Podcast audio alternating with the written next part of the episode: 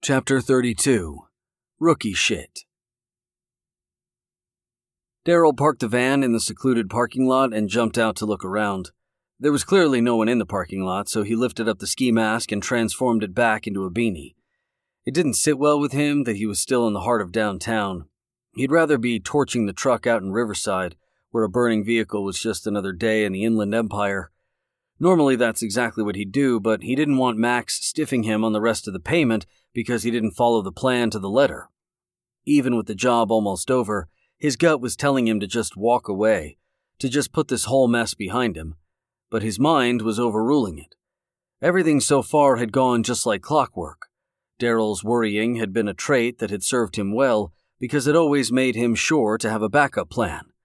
His friends, like Jake, were able to put worries on layaway for another day, and he was envious of them and their lack of golf ball sized ulcers in their stomachs.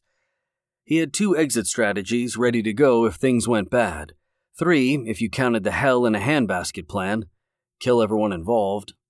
Except for Jake, he'd just torture him. He opened the back doors of the van and got the jerry can ready. The quicker he could torch the truck, pay Ray for a job well done, and get the fuck out of downtown, the better. Everything was ready, but one thing was missing. Well, two things Ray and the fucking truck. He was starting to curse himself for letting Ray drive the truck, but he didn't want to be caught with it, and he really didn't know how to drive a truck, so he was at the mercy of a guy he barely knew. The relief was palpable when the Graytech truck finally squeezed its way through the tight alley and into the parking lot. Daryl had been about to call Ray when he heard the truck coming, so he put the phone back in his pocket and played it cool. His thoughts kept going to his bedside table and the stack of cash he had left there. Keep your mind on the game, Daryl said to himself as he got the jerry can from the back of the van. The truck stopped in the middle of the parking lot and Daryl swaggered over to it. His relief in Ray actually turning up had given him confidence. The job was almost over. Who the fuck chose this location? Surprised not to see Harry fucking Potter trying to buy a fucking wand back there, Ray said, jumping down from the cab of the truck. It took me about five tries to get in that fucking alley. Hey, just following the instructions, Daryl said, walking past. We're almost done. Let's finish the job. What you doing with that? Ray asked as Daryl walked past. We're gonna have a little bonfire, Daryl said brightly, holding the jerry can up like he was a champion with his trophy. Got any marshmallows?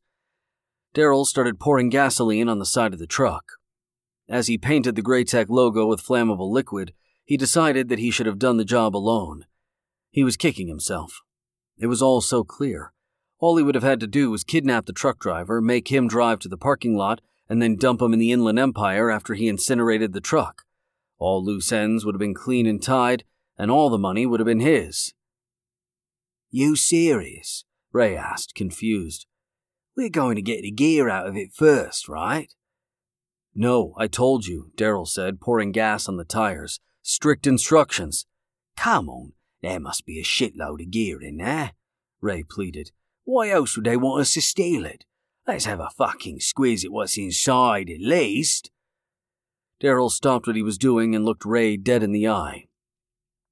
Ray, you've done a great job, bro, and I got your money right here, Daryl said as he patted his pants. If you want your cash and want to get the fuck out of here, it's no sweat off my nuts. Besides, didn't your mama tell you curiosity killed the cat? All right, mate, Ray said with a slight nod.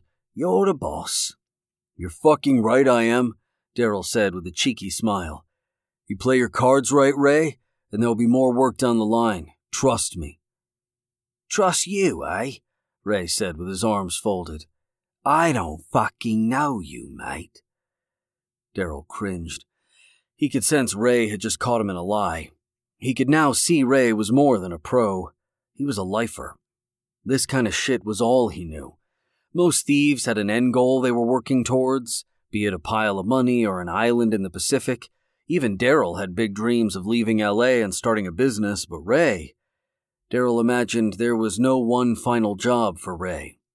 Even if he was a millionaire, he'd still be hustling and doing his best to rip someone off. Daryl reached into his pocket for his light. He needed to get this bonfire started, get Ray out of his life, and get the fuck out of LA.